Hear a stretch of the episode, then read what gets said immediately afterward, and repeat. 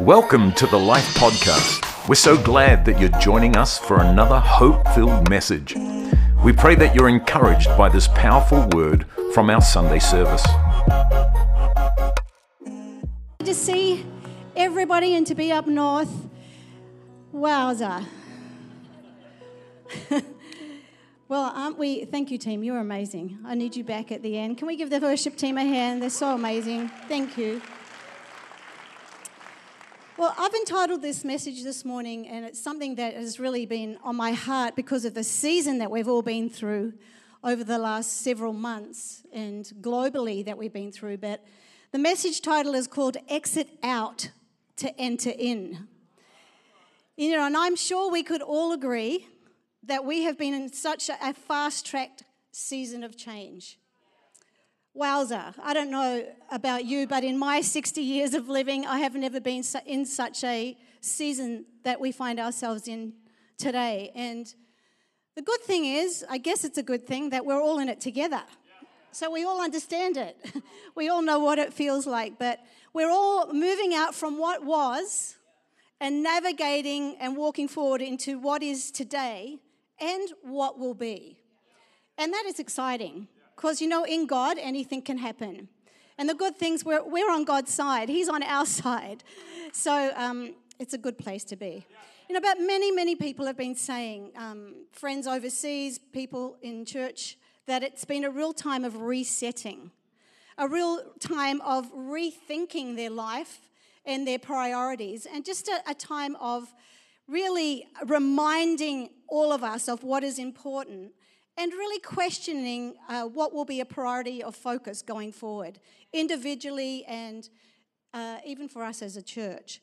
And it sure has been a great reminder to me, and I'm sure same with you, of our humanity and God's sovereignty. A great reminder of whom and where our help comes from. Our strength comes from the Creator of the universe, the Almighty God, and I'm so glad to say that He holds the master plan. He's in control. He's got the trump card in His hand. Some of us need to be reminded of that this morning because of the circumstances you may find yourself in today. Remember that God is in control. We sang about it in worship, and sometimes we just need to remind our soul that, God, you're still on the throne. You're in control. Not my circumstances, but God, the Almighty God. The Passion version of Romans 11:34-36 says, "For who has discovered how the Lord thinks, or is wise enough to advise Him in His plans? Or who has ever first given something to God that obligates God to owe Him something in return? For out of Him, the sustainer of everything, came everything. And now everything finds fulfillment in Him. May all praise and honor be given to Him forever. Amen." Joyce Meyer says, "When our props are pulled out from under us, we discover what we are really leaning on, what we are really rooted and grounded in." Ain't that the truth? You know, there definitely is a global reset going on, and I think it's a good thing. Even though there's a lot of not-so-good moments that people are going through, but there's definitely a reset going on. And the Passion Bible, again, in Psalm 27:8 says, "Some find their strength in their weapons and wisdom, but my miracle deliverance can never be won by men. Our boast is in the Lord our God, who makes us strong and gives us victory. Our enemies will not prevail. They will only collapse and perish in defeat, while we will rise up full of courage." And I pray this message puts courage in your soul today, in your very being today, because God is in control. Whether you're feeling anxious or strong today, remember that He is our strength. I personally believe this season is a fast forward in God, and He's using it to get our attention and getting us ready, especially Christians, getting us ready for a Jesus revolution. And I do believe that starts in us. It starts in how we see God, how we are living our life, who is really in control in our life. And it's a time to exit out of what was and enter into where God wants to take us. And I pray, and my prayer is for all of us in this season going forward, that His power would be released in and through each and every one of us, and we will see a great awakening take place. I think we're in a great nation, actually. I've always believed that revival is going to start in little wee old New Zealand, and I believe it more today than ever. I believe that God can take a small nation and a people, a team of 5 million, as the Prime Minister has said, but a team of thousands at Life to help ignite a fire that God wants to happen in this place. But the reality is, to have all that God has promised us, we do need to exit out of some old thinking, past ways, holding on to what was. How many like to hold on to what was? I'm a little bit like that, but I don't know if I want it to be different, but it is. What was is no more. We are in a new era and a new season in God. And, you know, God has the advantage. That's the good thing. He has the advantage, and He'll use what the enemy has meant to be a disadvantage in people's lives, because he's our strength, and He will gazump the enemy. Anyone been gazumped before? If you don't know what that is, I was thinking, is that an Australian word? But it's not an Australian word. It just means take over, because God is the God of pushback. He's the God of comeback. He's the God that has our back. He's got the trump card. And, you know, I think about the many, many prophetic words that have been spoken over us as a body of people, over us as a nation. So many prophetic words that have been spoken over us. And, you know, the words that have been spoken to us over a church include each and every one of us. They include you and myself. It's not just a body or it's going to happen through the church. It's going to happen through us. So, you know, those words we need to take personally, because what has been spoken over us means that every one of us have a part to play. And in Romans 12:5-6, it talks about the body having many parts and how every part is important. I won't read it for sake of time this morning, but it talks about some to prophesy, some practical service, some teachers, some encouragers, providers, givers, those with a mercy gift. We're all the one body, and we are all needed. The one thing for sure over COVID is that God's purposes and promises were not shut down. If anything, they've been advancing in the background, not shut down. We're the ones that need the reset, maybe to change our priorities to catch up to where God's going. And I just want to encourage somebody here today, don't give up. If God has given you a promise and you feel right now, how is that ever going to happen? Don't give up. Because if God has given it to you, He will fulfill it. Because what God has ordained will happen. A reset, which I believe this is in the season that we're in, isn't a stay stagnant. Some people have taken this time, I've heard a lot of conversations, to sit back and take it easy now. It's like, oh, I'm going to prioritize and I need to spend all my time with my family. That's a good thing to do, but not all your time. Because it's not a time to stay stagnant, stop moving forward, shrink back. It's not a stay small moment in time. It's completely the opposite. It's a time to awaken and arise and press into God like we never have before. Say, God, what are you saying? What are you doing? It's a time to look again. Take a second look. God, what do you want to say? What do you want to change in me? What are you saying to us? I love what Michael Maiden prophesied over us. One of the many prophecies as a body of people, he said that this house is a breakthrough house. A miracle house, and all will be anointed to break curses. That's what he said. In other words, we are all hands on deck. God needs each and every one of us to stir up our faith, stir up our passion, stir up our love for Him, because He's going to use us. He's going to use us for a great awakening that He has planned. And we just need to lean in, not lean back. Church, can I encourage you to lean in to the heart of the Holy Spirit and ask, what He is saying to me. Psalm 108, 1-2 says, "Awake, O my soul, with the music of His splendor. Arise, my soul, and sing His praises. I will awaken the dawn with my worship, greeting the daybreak with my songs of life." I will awaken, me personally, you personally. Let's awaken our soul. I just so believe God is capitalizing on this time to awaken and rekindle each and every one of us. Maybe embers that have grown dim or diminishing, even from distraction, not from a bad heart, from the distraction and the busyness of life, that God is poking us with one of those sticks that we have for our fire. Say, come on, guys, stirring us up to enter into a new season with boldness, because God isn't finished yet. I love that. Ephesians 1:22 says, "The church you see is not peripheral to the world. The world is peripheral to the church." What a great day for the church to stand up and be all that she's called to be. We've had the backing of heaven behind us and kingdom purpose in front of us. And we can confidently move forward into the new because we know that God's already there. He's gone before us. We don't have to fear. God is near. Philippians 3:13-14 says, "I don't depend on my own strength to accomplish this. However, I do have one compelling focus.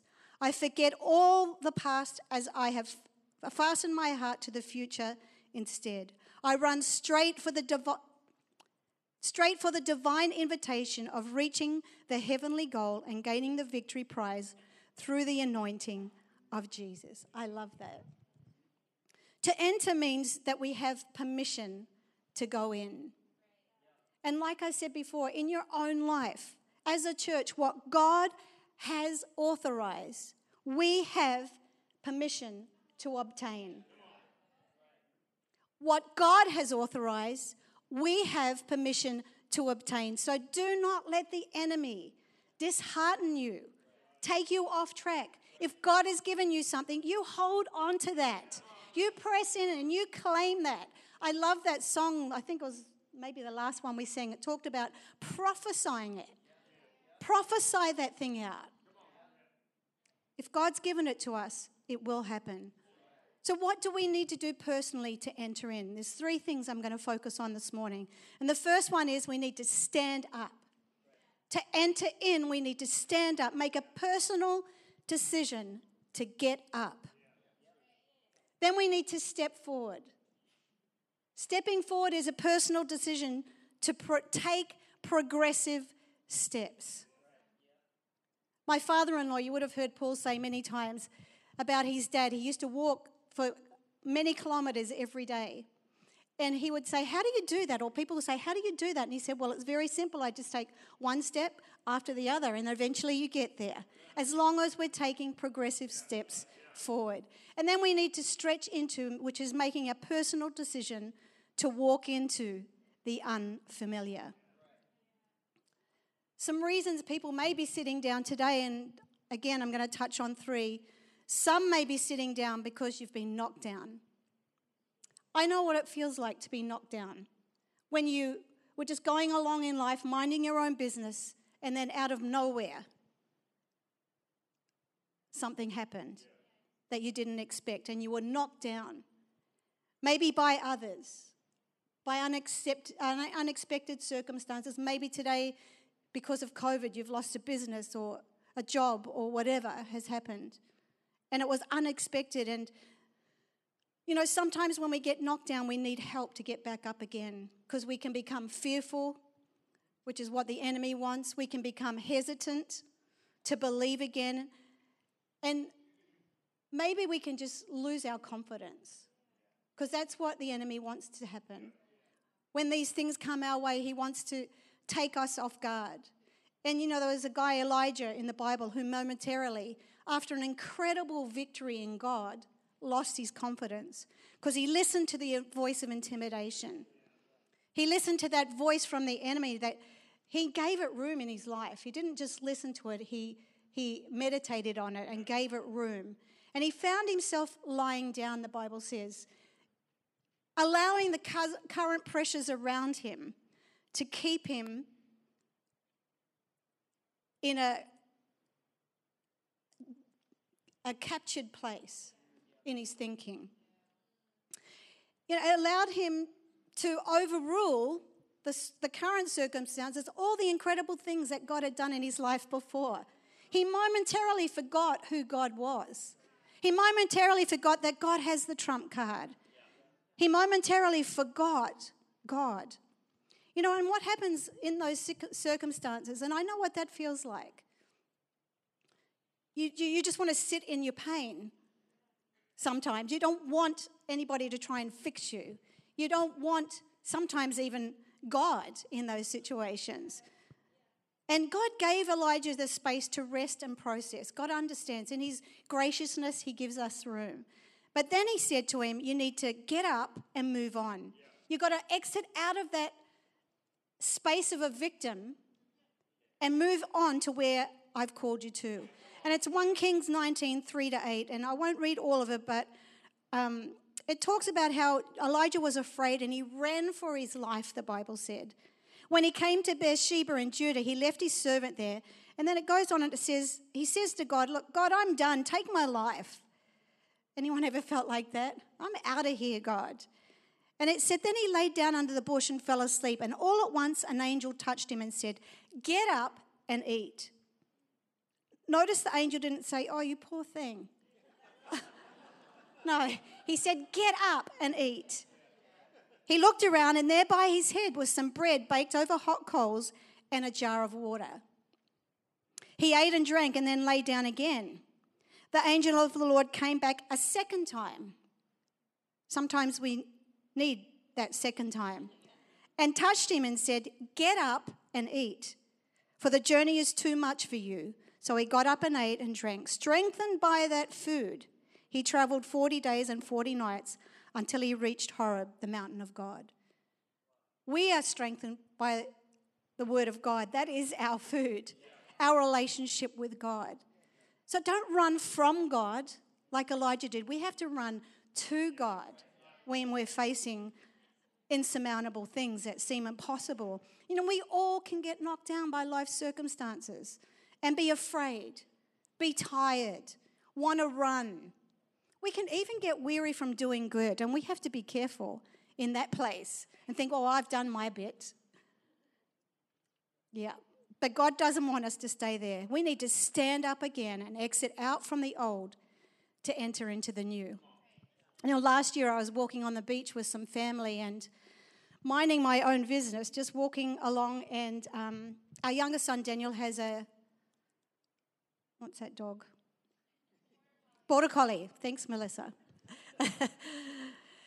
Anyway, well, he loves catching balls. So Daniel was throwing the ball and the dog just goes full part. Have you ever seen a dog running after the ball? They just like don't care about anything else. And before I knew it, I was just talking and the next thing, bang, I went down on the ground. And I was in the anticipated pathway of the dog catching the ball, and he just nicked my MCL and down I went. Got knocked down, and I had to get help to get... Actually, Paul had to put me over his shoulder, unfortunately, and carry me home. Yeah. I can laugh about it now, but it wasn't too funny at the time. But then I had to put the hard yards in. This is my point. We can all get knocked down. But I was the one that had to go to the physio, put the hard yards and determination in, and the exercise to get strong again so that I can do that, because I could not do that. I'm like, yes, I can do it again. But it took work. And I personally know countless people who life has brought unexpected tragedy to. The Bible didn't tell us that we would be exempt from it. It said that God will be with us through it. But today they were knocked down. They're standing strong again today. And, you know, myself included, but that takes a personal decision to stand. So don't allow the things that knocked you down keep you down. We have to get up again. We have to stand up, straighten our posture, and we must exit out to enter in. Some are sitting down today by choice, by the allure of comfort. Man, we have to be careful of this because it just creeps in. Maybe you've had some time out, which is awesome to have some time out. We all need time out for a holiday sometimes or whatever. But too much time out makes us cozy, and we can like the comfort of sitting if we take too much time out. Or maybe you've allowed cynical to creep in for whatever reason, and it's got you retreating instead of contributing, because it's easier not to contribute. You know, cynicism is like a slow poison. I see it like, you know, being on one of those drips, just dripping, drip, drip, drip. And it eats away at people. And it kills the breath of the Spirit of God. So we have to be careful that we are not sitting down because of that, because cynicism is a slow death. I've heard so many conversations post-COVID about how good it was in your own lounge room with your slippers and your cuppa, which is awesome. And I kind of enjoyed that as well, to be honest, and no Sunday night church. I'm like, man, this is how everybody only just goes to one service. This could be a good thing. But no, I tell you what, if you haven't been to Sunday Night Live, you've got to get there, because God is doing something. Those services are pumping, packed, faith-filled, amazing. Anyway, sidetrack. But, you know, being comfy doesn't keep us heaven purpose focused. It keeps us self-focused. So let's not get too comfy. There's a story in Ruth about Ruth and Naomi. I'm sure we've all heard this story. And Naomi, the mother-in-law, had a husband and two sons who died really close to each other. And Ruth was married to one of those sons. And you know what? There was a decision that Ruth had to make, whether to stay with her mother-in-law or to move on. Her mother-in-law tried to encourage her to go back to her own people. And that comfortable option for Ruth would have been to go back to her own culture, return to her family, stay in the familiar of what she knew. Familiar is another poisonous. But she chose to be loyal to Naomi, which meant she chose the journey of the difficult unknown. And she boldly stepped into the new. And I love this story because of her obedience, taking the uncomfortable option, it led her to God's blessing and favor, not only for her life, but for her mother-in-law as well. And she goes on to say, "Where you go, I will go. Where you lodge, I will lodge. Your people will be my people. Your God will be my God." Yeah. I love that, because comfortable doesn't take us anywhere. It makes us stagnant. It even makes us slothful with our slippers and our... But comfortable ends up being our containment. You know, there was a funny time in my life, I say funny, but an abstract time in my life where I had to face comfortable in a strange kind of way. I had erected a fence around my heart to remember the memory of my dad, who'd passed away when I was 10. And so I had erected this lovely white picket fence with a gate around my heart in memory of him, because I didn't want to forget who he was. And it had become a comfortable place to me. Do you know pain can become a comfort in our life? Because this place, although it wasn't a healthy place, it became a comfortable place, because in that place, I didn't have to allow anybody else in. I didn't have room for anybody else in that space in my heart. And one day, God challenged me. And he said to me, "Marie, you need to step forward and walk through that gate.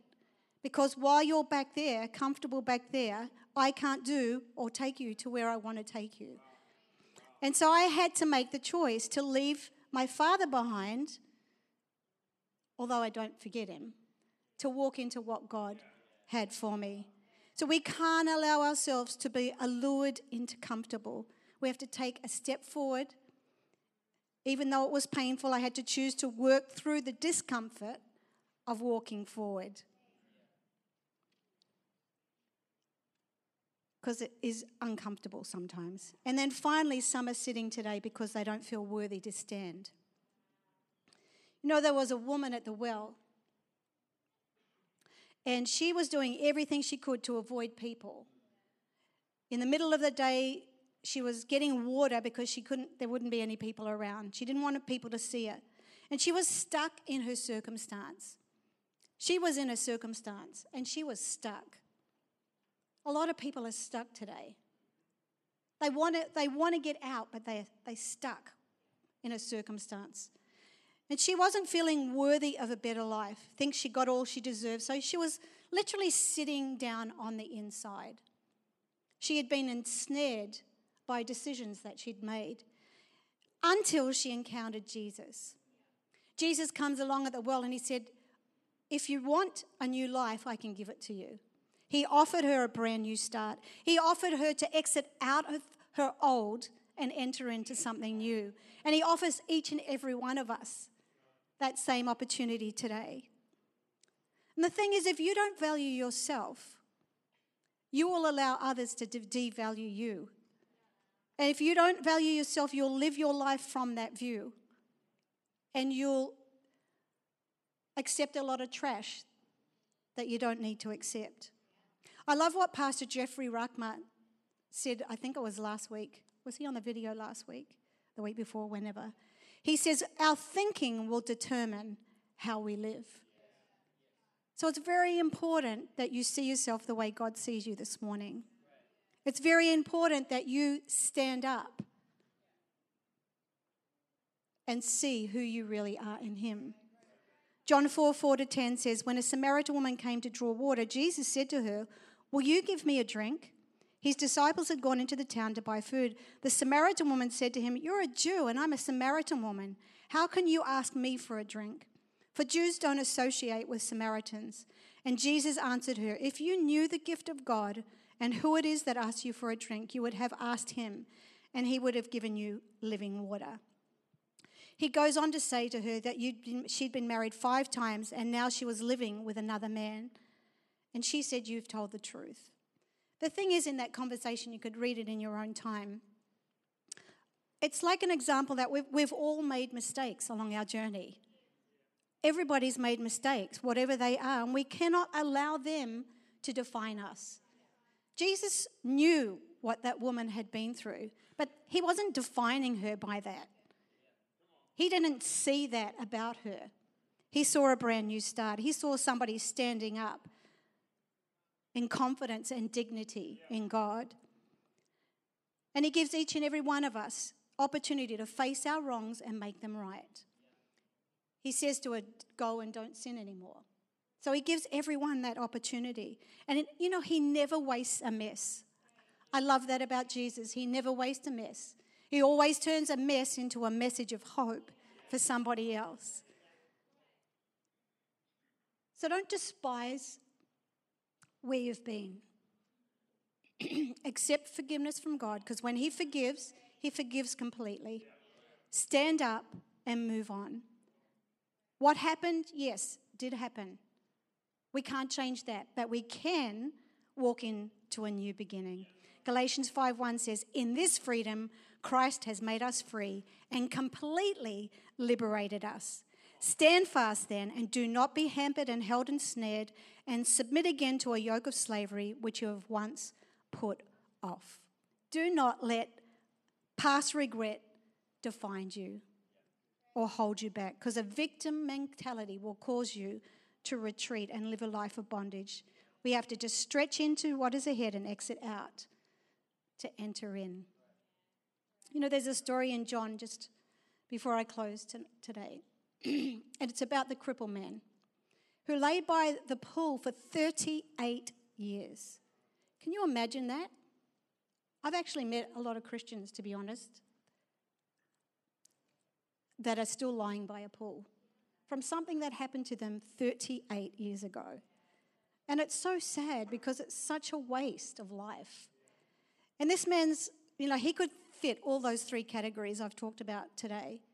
Yes, maybe life did throw something his way that caused him to sit down initially. He was crippled and he was laying by the pool. But after a while, his position, his condition rather, became his identity. It was easier to stay there and blame his circumstances, blame everybody else, why his life hadn't changed, and not look at his own self.